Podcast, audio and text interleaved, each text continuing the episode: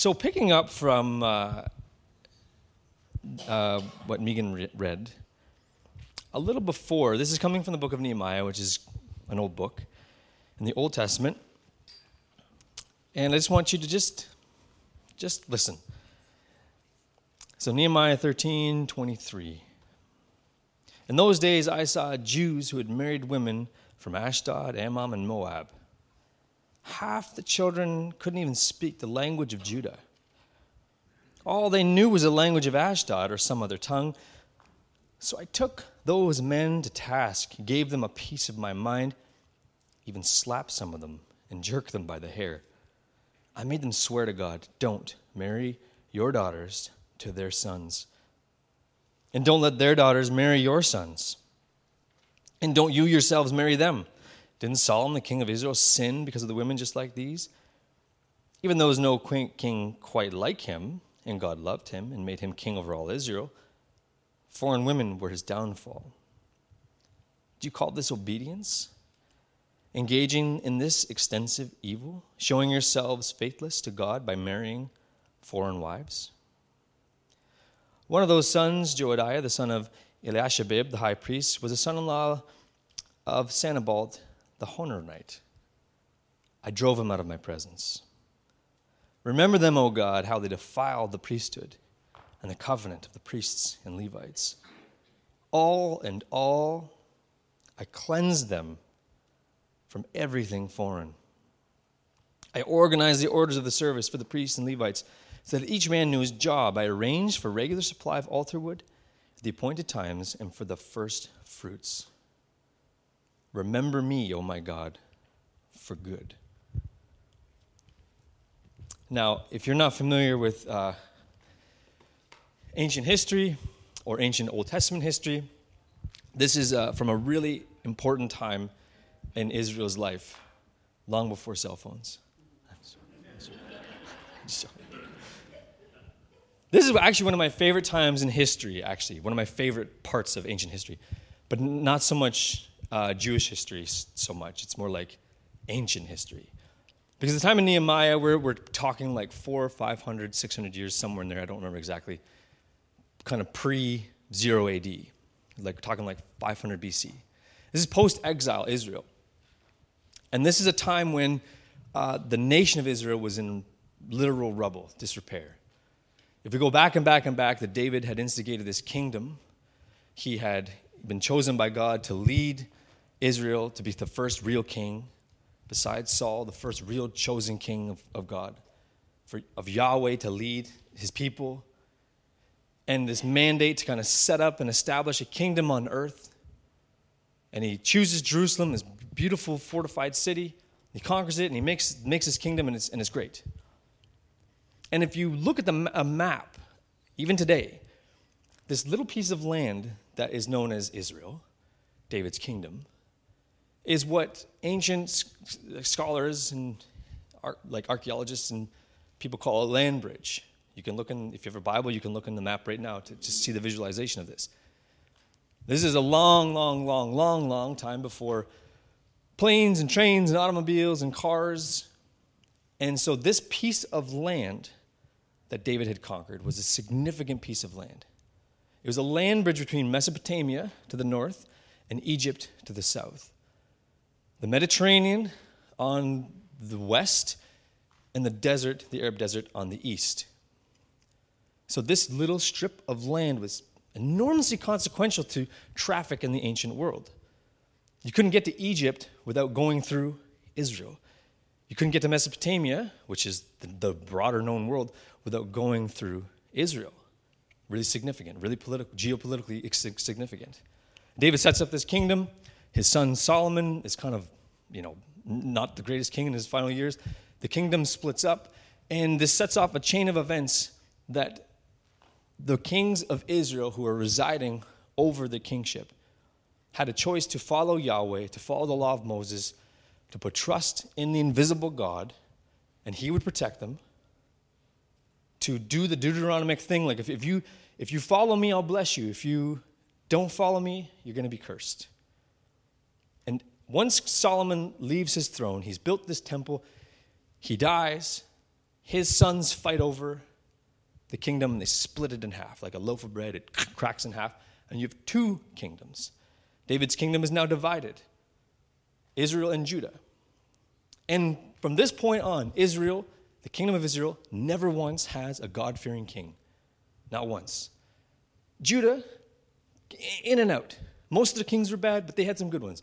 Uzziah, Josiah, there's other Hezekiah, there's some good ones in there, spattered, around, spattered about.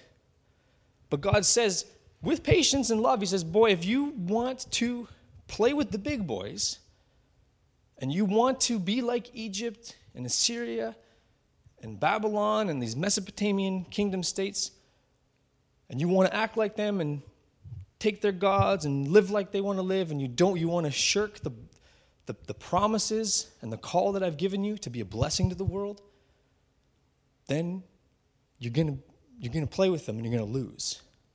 I won't protect you, I won't stand in your way. And so, Israel, year after year after year after year, decade after decade, king after king, just does not hear the call of God calling them to repent. A lot of the prophets, the minor prophets, the major prophets, this is what they're doing. Boy, you better stop what you're doing. Israel, stop, stop, stop. Or God's going to remove his spirit from you. He's going to stop protecting you. And eventually, Israel's sacked by Assyria. At this time, Assyria was the largest empire in the world, the most ferocious, the most vicious, the most brutal.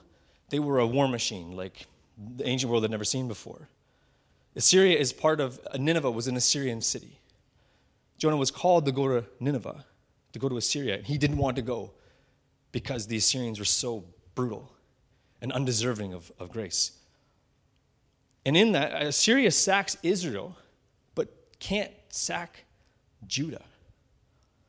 They can't conquer the nation of Judah. God was still protecting Judah. Well, Assyria, as most empires rise and fall, Assyria doesn't stay in power for very long. Babylon sacks Assyria. And when Assyria falls, Babylon takes over all of its land, including Israel.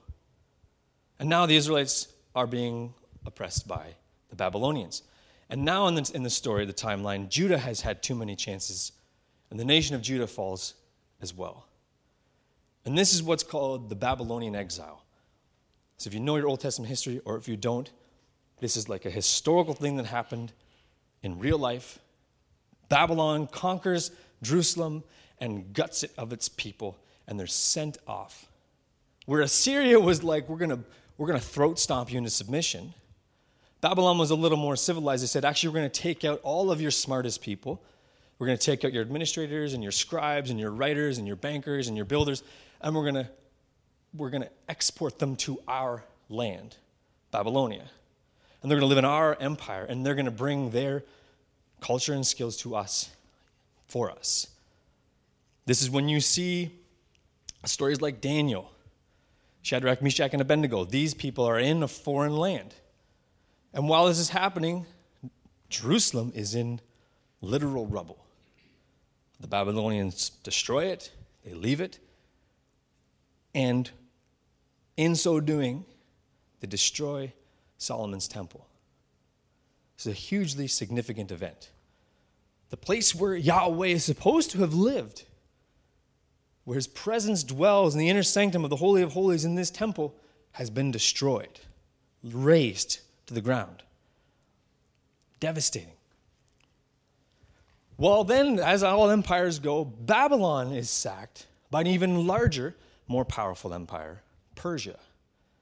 And this is where my love for ancient history starts to really come in because there's a, these are the same Persians that uh, are like all over uh, kind of Greco Roman history, Athenian history, Spartan history. But these Persians are even more civilized than the Babylonians they had this kind of uh, this way of doing things. They said, you know what, it doesn't make a lot of sense to have all the best and brightest in our capital. We're going to send you home. We're going to make peace with the, the people that we've conquered. We want good relationships with the subjugated class.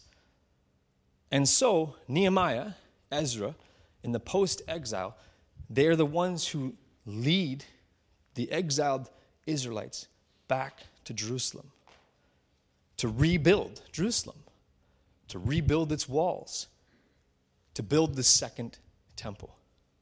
And this is where you see some of those later minor prophets, Habakkuk and, um, and Micah and others that are like remembering the glory days, and now they're living in this like, ah, it's not what it was. And the people who've returned to Israel and Jerusalem are saying, wow, this is amazing. We're home. We're rebuilding the, the temple. This is incredible. And the old timers are like, yeah, you should have seen the temple before. This thing's a piece of junk. And what happens is Nehemiah comes to the scene, and something really, I'll let you be the judge. I don't want to, I don't want to judge. But there's a, a train of thought, a seed of a thought that Nehemiah brings into the picture.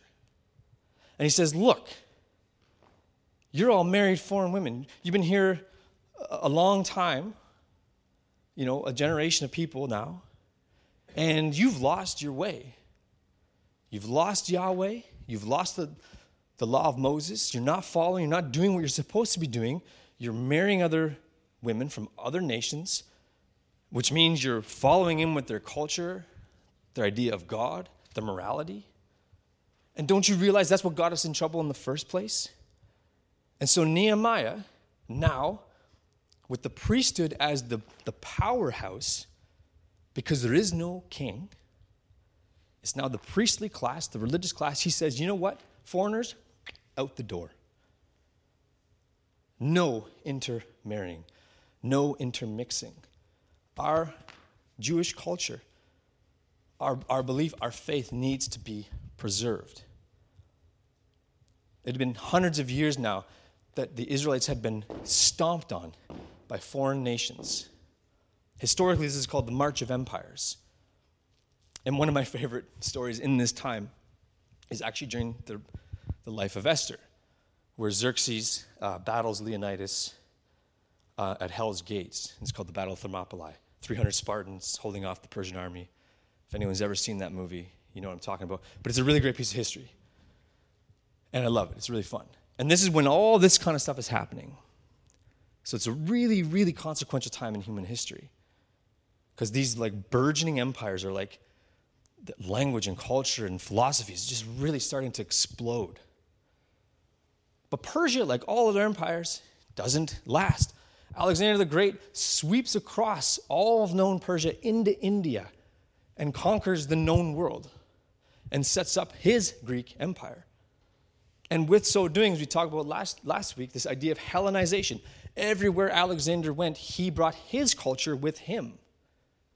He took his architecture, his language, his philosophy, his ideas about the gods, his idea of economy, his morality, and he plunked it all across the known world. And so basically, you could go anywhere in the known world and find a McDonald's. So I was talking to uh, Jesse and Judah this week who are in Colombia, and we are talking about kind of Colombian culture versus North American culture, and we're having this great, great dialogue about it.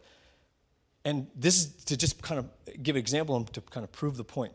Is they said a lot of teenagers, most teenagers in Colombia, had the same struggles as teenagers in North America. That's weird. We don't speak the same language. We don't have the same economic forces, vastly different cultures and histories. What is the thing that binds teenagers in North America to, to Colombian teenagers? What do you think it is? Shout it out. Pardon me? I'm going to disagree. Something else. Something else. Something more basic. No, phone, technology. It's through social media, it's through the human condition. Technology. They said they go on TikTok, Instagram, whatever, they see the same things that our kids are seeing. They have the same pressures, the same whatever, the same exposure, and so they're the same problems. Mind blowing. That is a, kind of this idea of Hellenization, that the world is becoming more homogenized with Alexander's push. But Alexander was haughty and arrogant, and like at 32, he died of a virus. And his empire starts to crumble and collapse. And who steps in in the coming years? The most mighty, robust empire the world had ever seen at this point Rome.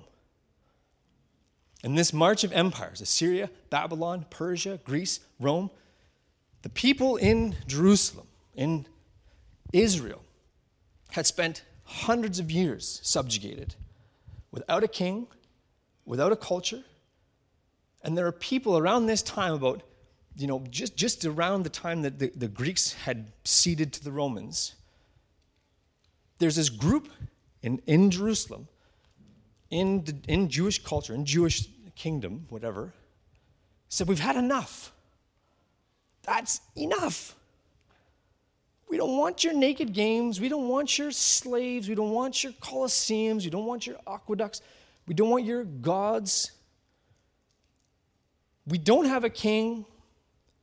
And we're operating differently, but we are going to separate ourselves from the culture.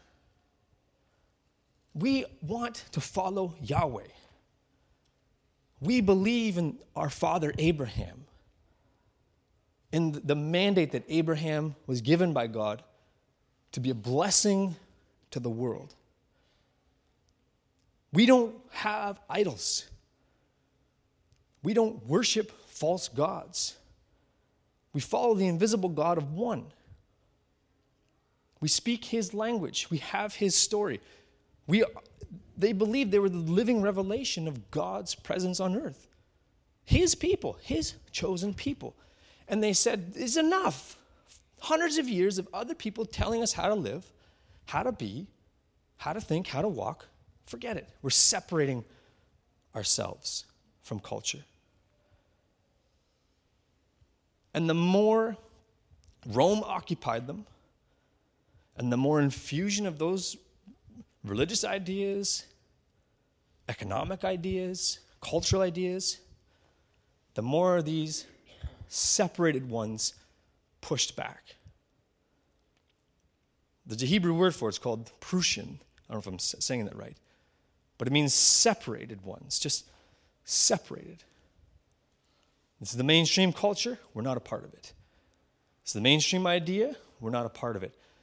Actually, we're gonna we're gonna take a step further. They said, we're actually going to memorize this in our hearts and our minds. We're going to memorize the law of God on our heart because You've taken away our capital, you've taken away our, our temple, you've taken away our culture and our right to be free, but you can't take away my thoughts. You can't take what's in my heart. I'm going to put it right here. You're never going to get it. So they learned the tradition orally, memorizing. And these separatists were compelled to preserve what God had instated to Abraham and Moses and David hundreds of years before. Well, it got bad. It got real bad. It got to a point where actually some people in their own tribe started coming up with some real radical ideas. And they got really agitated. They said, you know what, it's enough that we have kind of the Greco Roman influence. It's enough that Caesar is our quote unquote king.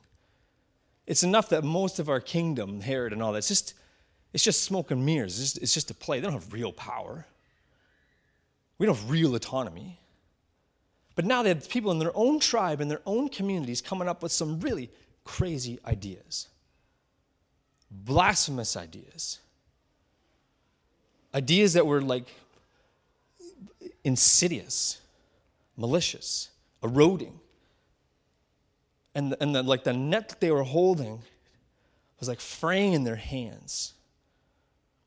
And the harder they grasped, the, the, the weaker it became. And it meant everything to them. They, they, they couldn't afford to lose another inch of ground, another inch of cultural ground. And they couldn't afford to lose it from their own. And they said, you know what? There's too much at stake. Our religious freedom, our religious ideas, our, our actual liberation, uh, the, the fickleness of their geopolitical situation is so, so fickle, so weak, that any time Rome could come down, just really, just literally stomp them out. There's no room for error. They can't afford to lose any more power. And they can't afford to lose any more of God's favor. And they're so irritated by this group in their own tribe with these own ridiculous ideas and so they caught one of these people. early on. They thought if we, if we get at this thing early enough, we can stop its spread. These ideas don't have to disseminate to others and threaten the whole thing. And they, and they brought this person forward. And they asked him questions. And he gave them answers. And see, well, they, they asked him, like, where do you get off? What are you, what are you saying? Because it sure sounds like you're, you're tearing down Moses and Abraham, and you're really going against the grain here of what we're trying to do. And the man replies, he's like, not at all. The man says, I think you have it totally wrong. I think you've interpreted Moses and Abraham completely in the wrong way. And this man goes on to this really elaborate ex- explanation of, of his position. He says, you, You've misread this whole story. All along. You thought Moses was saying this? He wasn't. You thought Moses was doing that? He wasn't. You thought God was doing this here? That wasn't what's happening. This man says to these separatists, You've been going in the totally wrong direction. Well, this was an intolerable position. These separatists, the leader, the group of them, had organized by this point, and they're like, this is not acceptable. This has to be stopped. And so there was this anger and hatred, almost, I, I dare say, involuntary. And they started yelling and hissing. This separatist mob drowned this guy out. And now, in a full stampede, they dragged him out of town and pelted him with rocks. You can hardly blame them. You can hardly blame them. They were they'd lost so much by this point. This was a matter of life and death in some ways very literally. What else are they to do? The ringleaders took off their coats and asked a man named Saul to watch them. And as the rocks rained down, Stephen prayed, Master Jesus, take my life. Then he knelt down, praying loud enough for everyone to hear. Master, don't blame them for this sin. His last words. Then he died. Saul was right there, congratulating the killers. This is a story that comes from Acts, but doesn't start in Acts. It starts a long, long, long, long time ago. And the man that was brought before was Stephen chosen by the apostles to do the bread line. And when Stephen was confronted by the high priest and the leader of the Pharisees, or the separated ones, the Perushim, he gives a beautifully eloquent explanation of where Israel entirely missed the mark. They had a shared story, a shared theme, a shared foundation, Stephen wasn't disavowing his Hebrew, his Hebrew roots that Abraham is the father and Moses. No, he just saw it leading to Jesus. Stephen says, actually, you saw the law in the flesh. He says it you know, better than I could ever say it. Stephen says, and this is coming to the end of his, his, uh, his preach, that doesn't mean that the Most High God lives in a building made of carpenters and masons. God doesn't live in a temple, He never did. The prophet Isaiah put it well when he wrote, Heaven is my throne room. I rest my feet on earth. So, what kind of house will you build me? Wait a second, Perushim, separated ones, priests. You think God lived in that place? Isaiah the prophet saying that actually the heaven is God's throne and he walks his feet on the earth. Where can I get away and relax? It's already built, and I built it, God says. And this is when the, the high priests and the Pharisees are just really like, boy, oh boy, you are like going at the core of our identity. They are furious. How dare you say that? But Stephen is very, very brave. He says, You continue to be bullheaded, callous in your heart, flaps in your ears, deliberately ignoring the Holy Spirit. You're just like your ancestors. Was there ever a prophet who didn't get the same treatment? Your ancestors killed anyone who dared talk about the coming of the just one, Jesus. And you've kept up the family tradition, traitors and murderers, all of you.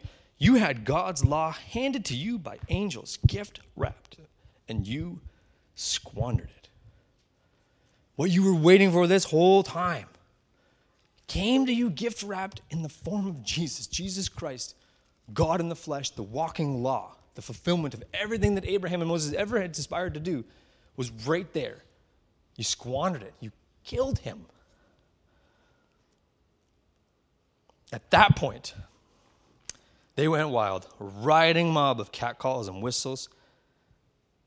But Stephen was full of the Holy Spirit. He hardly noticed. He only had eyes for God, whom he saw in all his glory with Jesus standing on his side. He said, Oh, I see heaven wide open and the Son of Man standing at God's side. Yelling and hissing, they drag him out and they murder him. Stephen almost verbatim quotes Jesus in his final days that the Son of Man will come on the right hand, come from the clouds, and make the world right. Stephen is repeating his master. Saul is there holding coats of the murderers. And how Luke describes Saul's response that he's congratulating them, you can imagine his face smug, arrogant, justified. Congratulations. You've stomped it out. A spark of a stupid idea you've stomped out. Hopefully, that's the end of it. And as Stephen is about to take his last breath, he follows again in his master's way. He says, Forgive them. I don't know what they're doing. And he dies. When we kind when we wanted to like come into the book of Acts and kind of a church in transition, a church trying to find its way for the future. The New Testament church is often the place where churches go, where pastors go. They try to craft templates and whatever, and you know. And it's kind of an impossible thing to do because you, you can't restart the same way. But there are things that really stand out. The book of Acts begins with the, Jesus' sending and the filling of the pneuma spirit, the breath of God, in his followers, and they become new people. A correlation between Adam and Eve with the breath, the Ruah spirit of God breathed into them. The disciples of Jesus, those first 120 in the upper room, are like new creation, new humanity. And they're filled with courage and they're given clarity and they go out into the world and they start preaching about Jesus and how Jesus has kind of righted everything.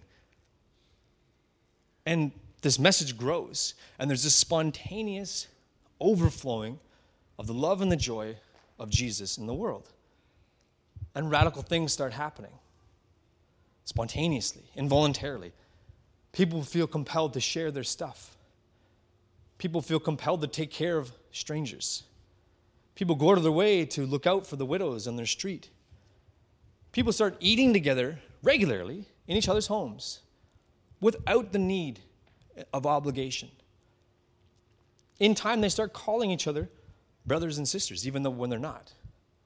In a time when family bond and lineage was like paramount, they broke with societal norms and they said, actually, you're my brother, you're my sister. We're all adopted by God the Father a new humanity was a new family was emerging. And it created new problems because no one had ever really lived like this before. I mean you start kind of read, like reaching across barriers of culture and language and you're taking care of people that you've never taken care of before. The system that you had before is no longer working. And when something's not working there's usually a problem.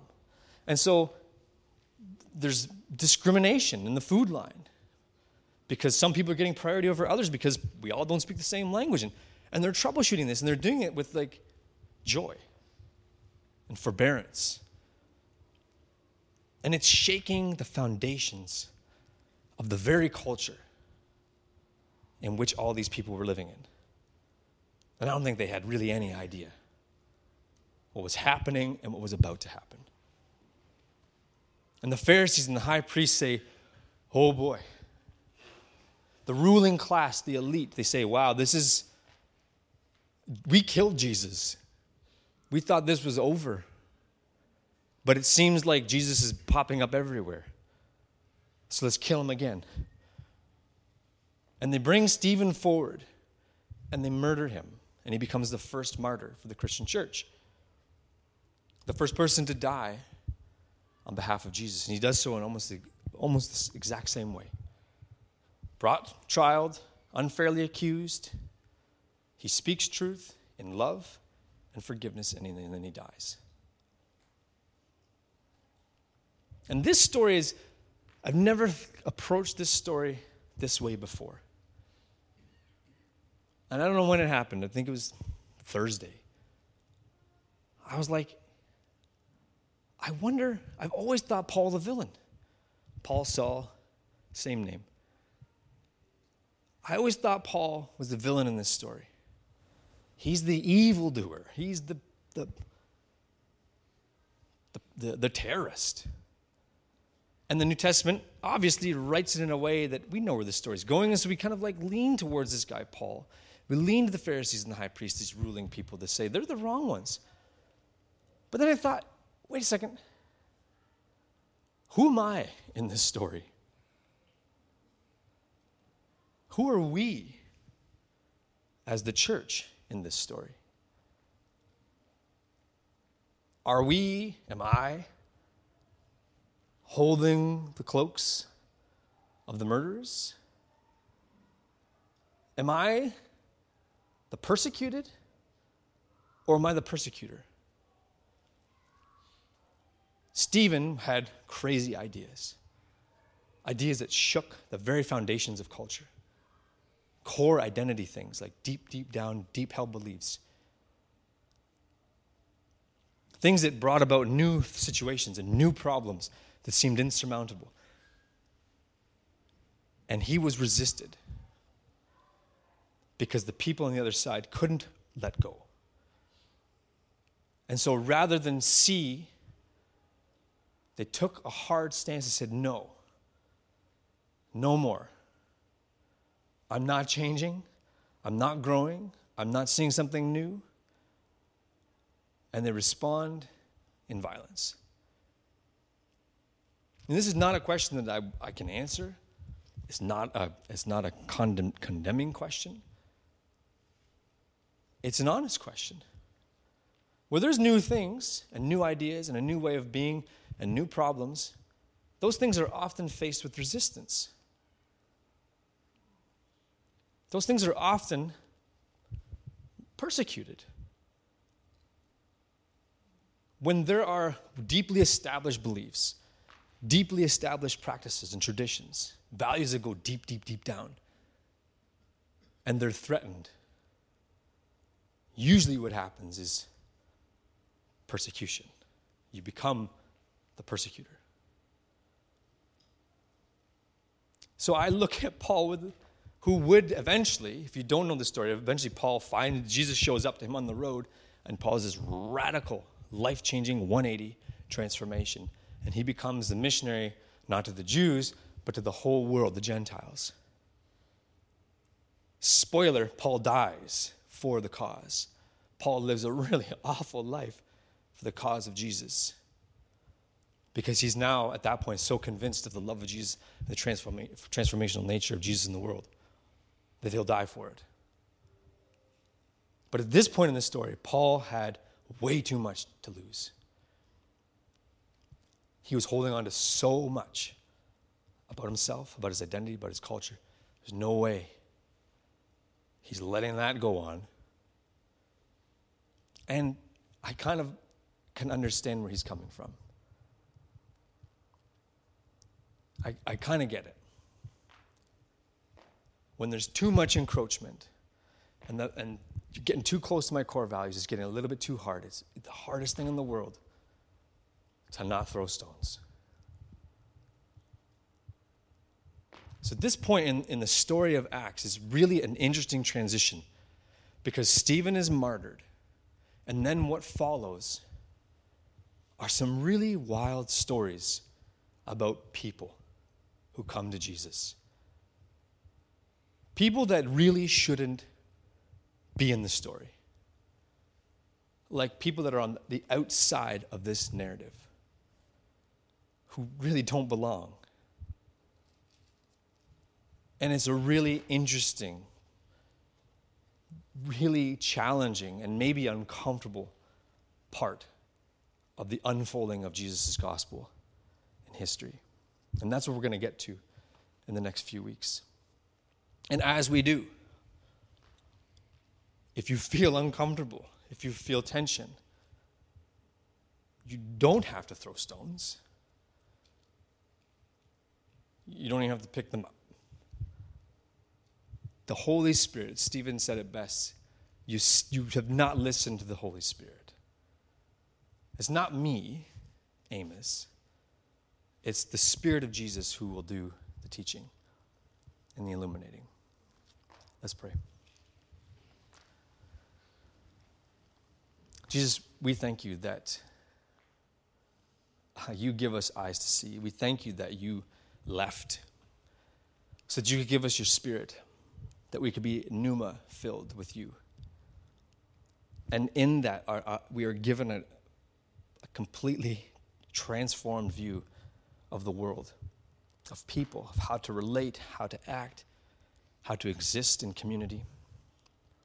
We thank you that you were the tip of the spear and you cut through time and culture to show us a different way to be human. A way that isn't barred by language and creed and